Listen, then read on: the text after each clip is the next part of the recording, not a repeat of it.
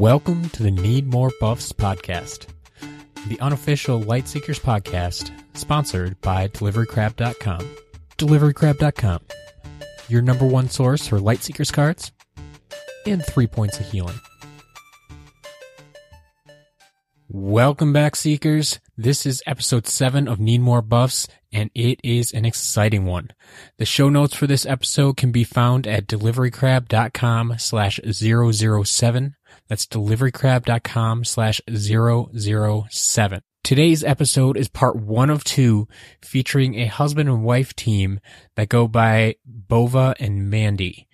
Bova was actually our champion on Sunday at PAX Unplugged. Well, Mandy managed to get, I believe, top eight as well. So the first episode this week is going to focus on Bova and his experiences, but then next week's episode will focus on Mandy and her experiences. So I hope you enjoy. Let's dive right in. Welcome back to Need More Buffs. I'm your host, Matt Sonnenberg. And today, just like last week, we have more PAX Unplugged winners, or at least competition entrants. Um, in any case, they did better than I did in the competition, so I want to talk to them.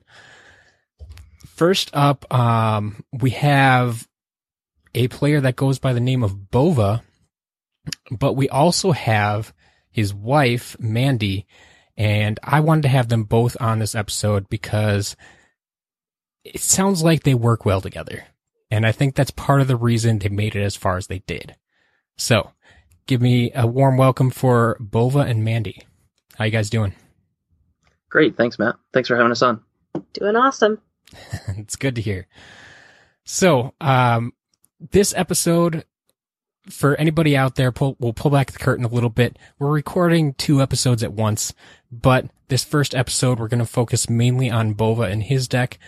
And so if Bova, if, you could give me a brief background as to what kind of card games or TCGs you've played in the past. Sure. Um, I mean, I played Pokemon. I've played, um, you know, little Yu-Gi-Oh, little Star Wars Destiny, um, but mainly my background is in uh, Magic: The Gathering. Uh, sure. I started playing Magic about five years ago or so, um, and that's the first first card game I played competitively. Um, and I would just you know try to build the best deck possible and uh, try to learn as much as I could about the rules and you know uh, the the right builds and things like that um, after Magic, we had uh, we had a couple kids, so we didn't really have uh, that much time for going out to events and things like that. So I got into Hearthstone uh, and then played a lot of Hearthstone uh, because it was easy to pick up on my phone or tablet. Sure. Uh, you know, trying to put a baby to sleep, in a game or two, um, and uh, you know, I, I, played that quite a bit as well. Um, so those are the main card games as far as my my background in competitive TCGs would be. So, how long would you say you've actually been playing TCGs? Um, well, I mean, back with the Pokemon game, that was, you know, what, 20 years ago or something. Sure. Um, but, you know, competitively, probably like six years. Okay. Okay. That's, I mean, a lot longer than I have. So it's something to say. Um, so then the, the big question is, I, I always love to hear, like, uh, usually Magic is as far as we get. Yeah, I think you're the first person to mention Hearthstone that I've had on the podcast. But how did you actually find out about Lightseekers? What what brought you into this realm?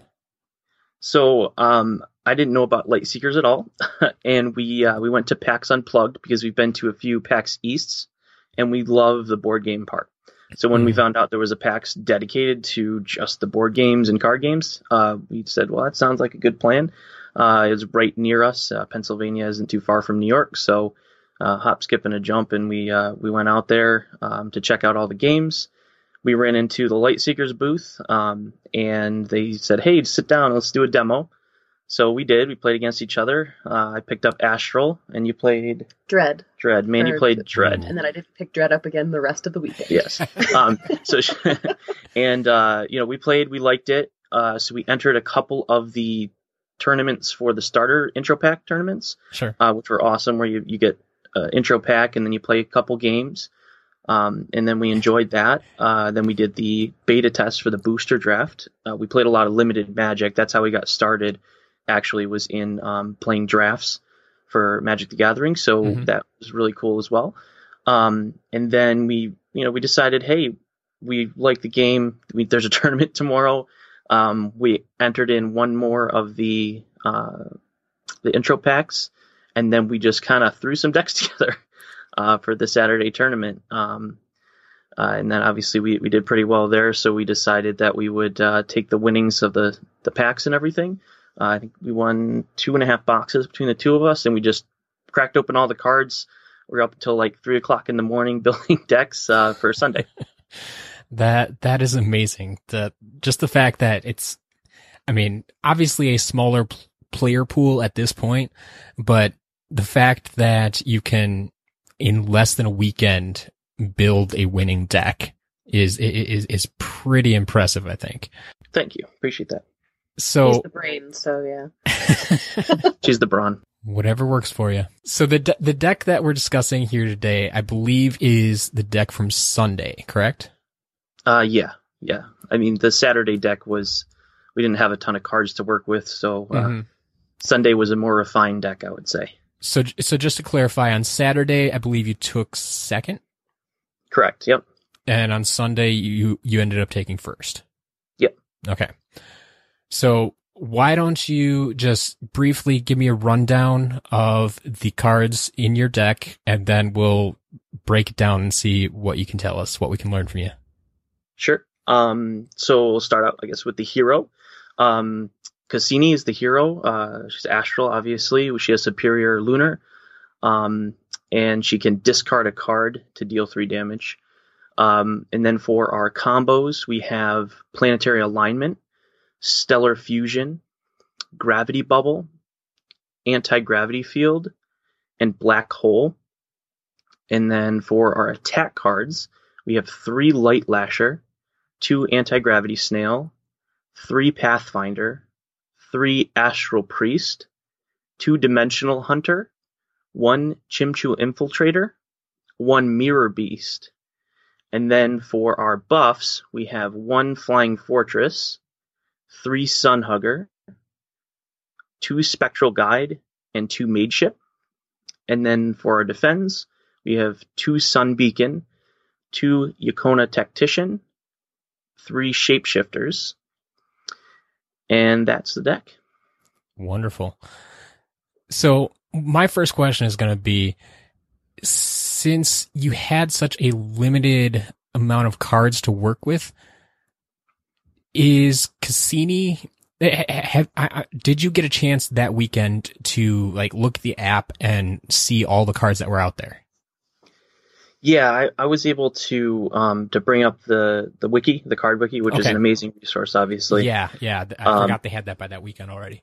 Yeah, it so they they had mentioned it to us, and I probably annoyed them a lot with all the questions. I'm sure they love answering the questions, but I I'm very analytical, so I asked them a million questions when we were at the booth there about you know what they thought was strong, and there's different you know uh, just all the rulings and everything, but um but yeah, So my my my question then is, you, you chose Cassini, but with Mhm. such a, a limited amount of cars to choose from, wa- was there another hero out, another astral hero out there that you would have rather used, or do you think she was the perfect fit for this deck? I actually had access to all of them.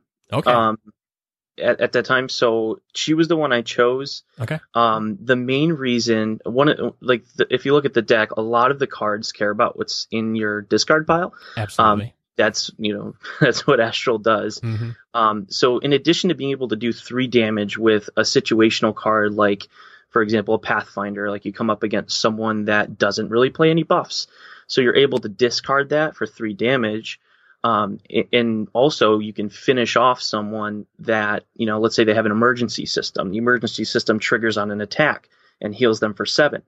Um, i was able to play around that with using buffs and also using the ability um, to discard and do three damage without triggering that emergency system and giving them that healing so I, I feel like with the addition of the damage, you know, working around those situations, and also the fact that you can put whatever card you want on top of your graveyard. Um, it was the most versatile hero. Um, the superior lunar wasn't optimal, but the ability I felt just won me situations where I wouldn't have otherwise. Because the ability it wasn't used a lot, but when it was, it was crucial. Definitely. That, and you bring up a good point about getting around like something like emergency system. I, I, I didn't realize it till you mentioned it, but that ability, even though it does damage, is just listed as an ability and not an attack ability, which is a, a, a, very important differentiation for, for something like that. And I, for some reason, I guess I had always assumed that any, any ability that would do damage like that would be considered an attack ability, but it's definitely not listed that way. Yeah. So, and, and that's definitely a big advantage. yeah, definitely. Um, so taking a look at your combos, I, I, it always interests me to see where which direction people go with their combos, and yours are probably spread out pretty evenly. Like they don't really lean in one direction, as far as I can tell. It, it, there's a lot of damage in there, but you also have like the buffs that don't do any damage by themselves and then you have almost everything I think is kind of dual purpose besides like planetary alignment. Cause you have your black hole that does damage and removes buffs and that type of thing. So it, it what kind of, did you have a strategy in choosing the buffs that you did? Or the combos you did, I should say. Yeah, I think one of the biggest things, like, um, like for example gravity bubble i didn't really cast gravity bubble that many times because it accelerates your opponent's buffs mm-hmm. and a lot of time they'll have a maniacal machine or something that'll you know Just do six damage you. to you when you play your combo which is isn't always the best um but the nice thing about my combos is they're very good at paying for each other so when you have three um all three elements covered um, they can pay for each other pretty easily. Uh, then you have anti-grav field, which is gravity and gravity and lunar, and black hole also is double gravity. So you're able to use that to pay with just one extra solar. You can black hole. Um, and then I also went for the strongest combos. Um, so I felt like planetary alignment, just 12 damage. That was very strong. Um, it's a common card, but that's a rare card in some of the other um, sure. orders. So uh, 12 damage seemed pretty good.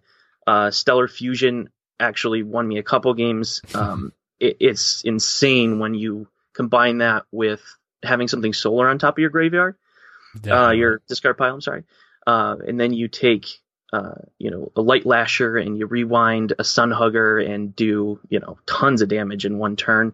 Um, it would do you could do like 28 damage in one turn with that if you played it correctly. So um, that was I felt very strong and could win me games that I couldn't win otherwise, uh, which I think is important. Um, and then obviously for Black Hole, um, I didn't have that on my first list, and I came up against the Triano uh, deck yeah. with um, you know all the pollen weavers and fun things like that. So uh, Black Hole definitely won me some games that second day that I wouldn't have won without Black Hole. Uh, wiping out all your opponent's buffs and keeping your buffs is a very strong effect. Definitely, I something you mentioned along the lines of payment there is you, you, you do have many more of the expensive combos out there too. Like, I don't know if I've seen a deck that uses two four cost combos. Like most people I know shy away from them because they're so hard to play. But the way you do it with, like you said, making combos pay for combos, it it makes more sense to have all of the expensive ones out there. Right. The other the other thing too is with some of my cards, like if you look at Shapeshifter, mm-hmm. um, it's very good to have multiple elements with that card because if you flip one of your combos, um, you know, if I if I flip the uh, black hole with the shapeshifter, I'm drawing a black hole first of all, which is amazing, and then I'm also doing five damage getting five healing. So yeah. that's basically like playing an extra combo if you draw a combo with it. Um, so it's very strong with that. Also, a lot of the cards I chose um, were either draw a card or get an extra attack Mhm. or an extra action, um, which you can use to draw cards. So I was doing a lot of cycling through my deck so I could find the cards I needed to cast those combos efficiently. Yeah.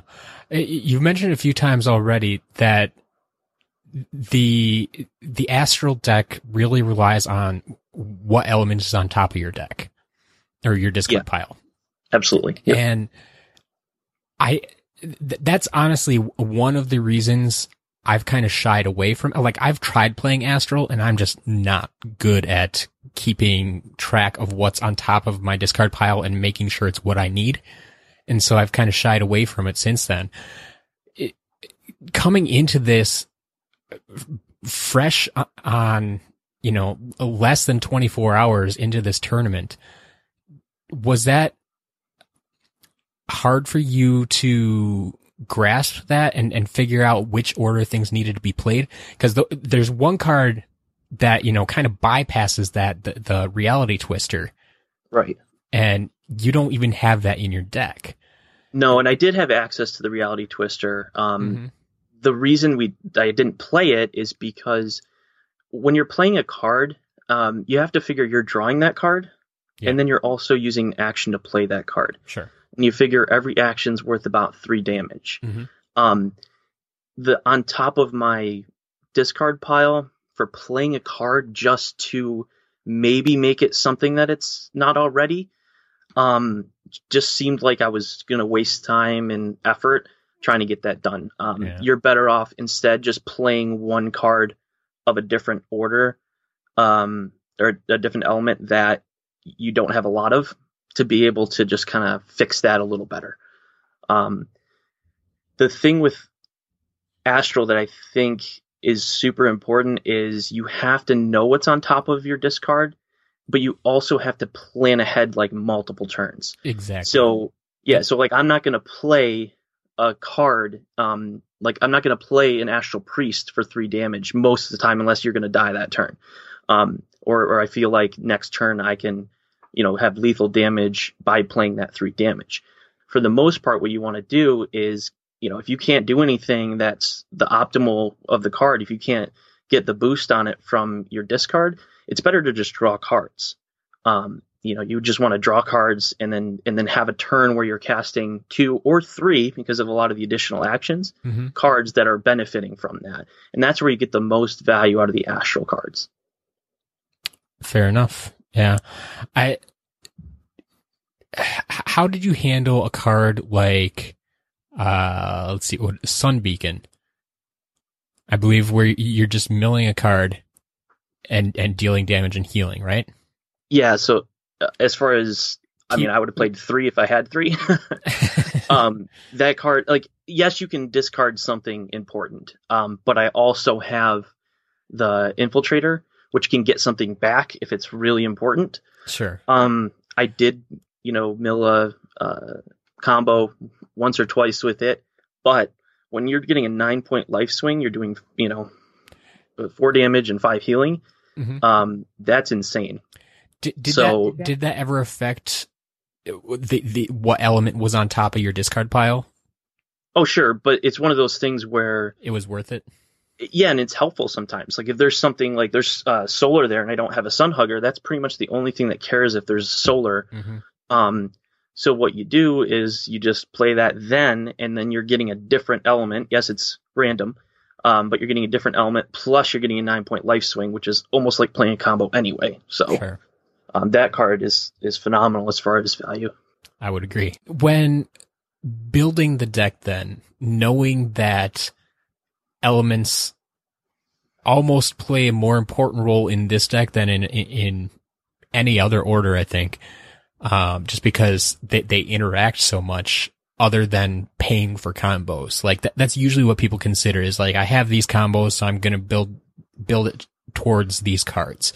But when you're one, you want for different reasons to have different cards on top of your discard pile. Did you try to even out the elements in your deck, kind of 30, 30, 30, or did you, like like you said, this the Sun Hugger is the only one that really cares about solar. So did you leave less solar in there, or how, how'd you go about that? Sure. What I did is I just picked the cards that I felt were the strongest. Um, like I said, they, they give you the best value. They're either doing like six damage, which is um, really good, Mm-hmm. or they're drawing you a card, getting you an additional action, things like that. Um, because I felt like that was more important. So you Um, play, you- built it for card effects, and then made the elements work for you in the end. Yeah, because if you look at the the combinations, the one thing that was kind of tough in playing it was I don't have a lot of lunar cards. Um, and a lot of the cards care about lunar. Um, so you have like And- Pathfinder, Astro and like you were saying, uh, Cass- Cassini is superior in Lunar. Yes. So that's why I said it's not really optimal having that superior element. I, a lot of times I would be like, well, I really wish I had superior gravity Mm-hmm. because playing two gravity cards this turn would be awesome. But um, I, like I said, limited time and and just kind of, I'm just gonna pick the cards that are the best. You know, as long as I'm playing them with the correct thing on top of my discard, they're gonna give me really good value. Um, so that's basically the the angle I took while building it. Like I said, ended up with less lunar than was optimal, but that also maximizes the shapeshifter because the shapeshifter, the chances of it doing nothing, the only thing that makes it do nothing is lunar. And the chances of you getting a lunar card is a lot lower when you only have six. So um, most of the time it was either doing damage, uh, healing, or doing both. So that was very helpful. Sure. You, I, I know you mentioned already once that uh, Sun Beacon, if you had three of them, you would have played three. Yeah, absolutely. Are there any other cards in this deck that you like you wanted more of, or you, you didn't find any of that you really wanted to include in this deck that you you feel can make it better? Um, I only had one infiltrator. I probably would have put a second one in there just for those like dread matchups where I really need more pathfinders. Mhm. Um, so I felt like that would have been helpful. Um, Mirror Beast I think is good as a one of because it get it, for those of you who don't know, if you have gravity on top of your discard pile, you get it back. So you're just getting three damage, and then you just keep it in your hand. Yeah. So that's uh, you know basically um, it's almost just like an ability. right. It's like three damage without losing a card. You're just Mhm. using an action, which is right on curve for what you want to do. You want about three damage per action, um, and it's good to just have that in your hand. So if you just want to do three damage, you can just do three damage. But if you have two of them, then you you have a card that does three damage and another card that also does three damage that you can't play on the same turn. So sure. Uh, I felt like having two in your hand was bad, so um, we went with one. Uh, but yeah, other than that, I had access to all the other cards I believe that I would have played. Um, you know, I, I definitely have some. I have a new version of this that I've tweaked a little bit. Um, so I'll be uh, releasing some that probably in the future when I when I feel like it's tuned a little bit better. But Sure. And okay, Mandy, I want to bring you into this discussion a little bit too. Is it fair to say that over the course of the PAX weekend that you kind of helped playtest this deck a little bit?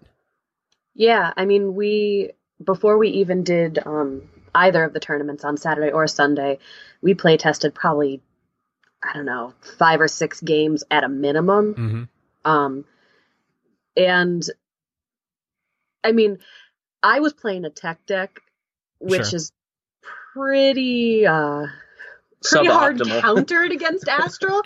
um, so in almost every single playtest that we played, um, he destroyed me.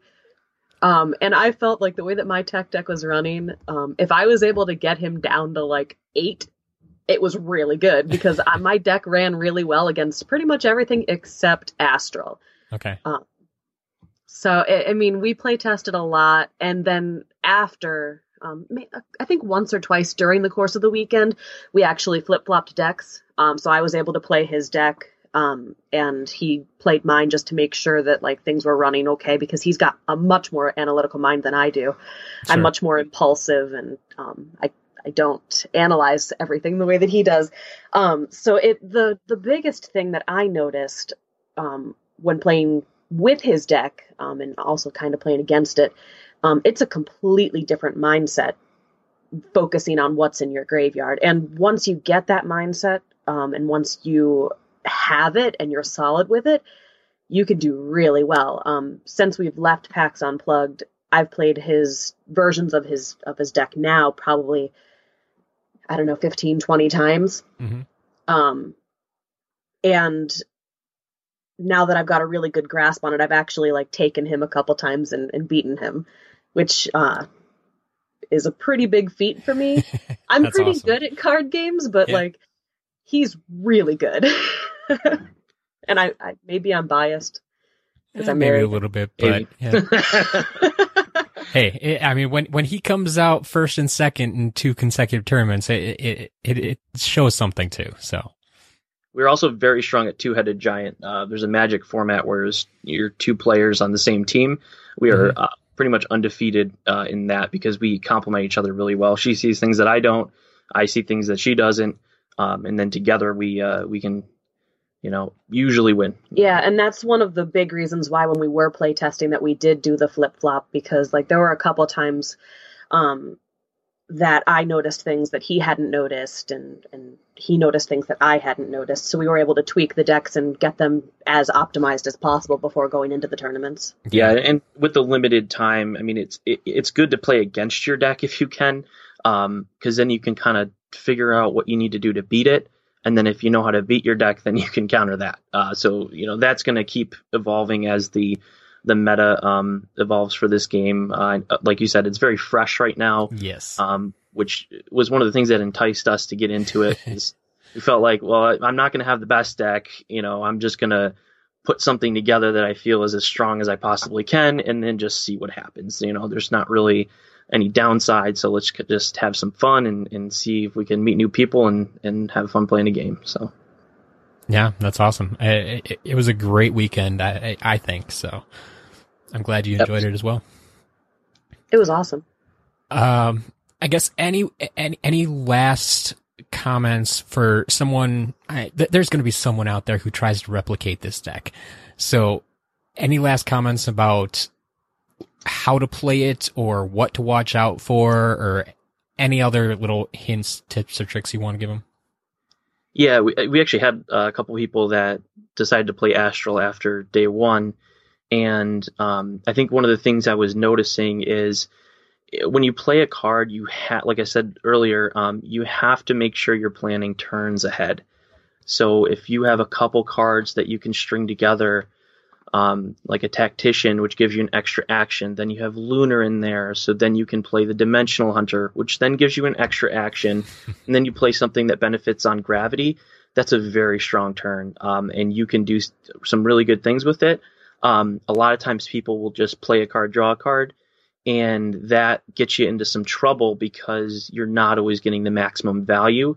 Um, and the way that Astral is set up is the card is tuned low if you don't get the benefit, so it's not the average card.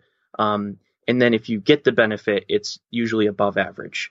Um, so doing six damage, for example, with an Astral Priest, um, six damage with no drawback whatsoever. Um, for example, in Tech with Looper, you're giving your opponent a card, which is an entire action. You're also um, having to discard a combo with uh, Fumbling Alchemist, for example. So being able to get six damage with no drawback is very strong. So you just need to make sure that you're building your hand to the point where you can just string a few cards together. And if you don't see something, unless you can kill them that turn with the lower value on the card, um, or you need to put it into your discard to get value from your next cards, um, you only want to do that like a couple times a game, if at all, if you can avoid it. Um, and that's the biggest trick I found to playing uh, Astral effectively. That's great advice. I think it's about time to wrap up this episode. So if people want to get in contact with you to discuss Lightseekers or whatever else they may come up with, uh, what, where, what's the best place to get in contact with you? So um, I'm at uh, Bova the Seeker on Twitter, um, and then Mandy is Seeker Life Saber. So L I F E S A B R E. Um, and then also, uh, we are starting a YouTube channel, um, and we're going to start uploading some deck techs, uh, box openings, um, toy openings, things like that. Um, talk about some Lightseekers, uh, and that is going to be uh, Superior Seekers on Twitter as well at Superior Seekers, and then also uh, on YouTube. And we're also um, we're relatively active in the OLL, which I think you've covered a couple times. it's true. um, I've joined a lot of Facebook groups. Um, so, I mean, if you post something about uh, Lightseekers, you might more than likely find one of us on forum somewhere. Sounds good. Thank you both for being on, and I'm sure I will be talking to you soon. Thanks, Matt. Definitely. Thanks. A big thank you once again to both Bova and Mandy for joining me on this episode. I hope you'll join us next week as well as we continue with part two, where we discuss Mandy's tech deck. It's going to be worth it. If you like what you've been hearing here, please do me a huge favor and head over to iTunes and leave a rating and review for the podcast. It's going to be a huge way to help other people find this podcast, and it's going to be another way that you can help Lightseekers grow. And that's what we're here to do. I'd love to stick around and talk some more, but I got some deliveries to make. So we'll see you next week.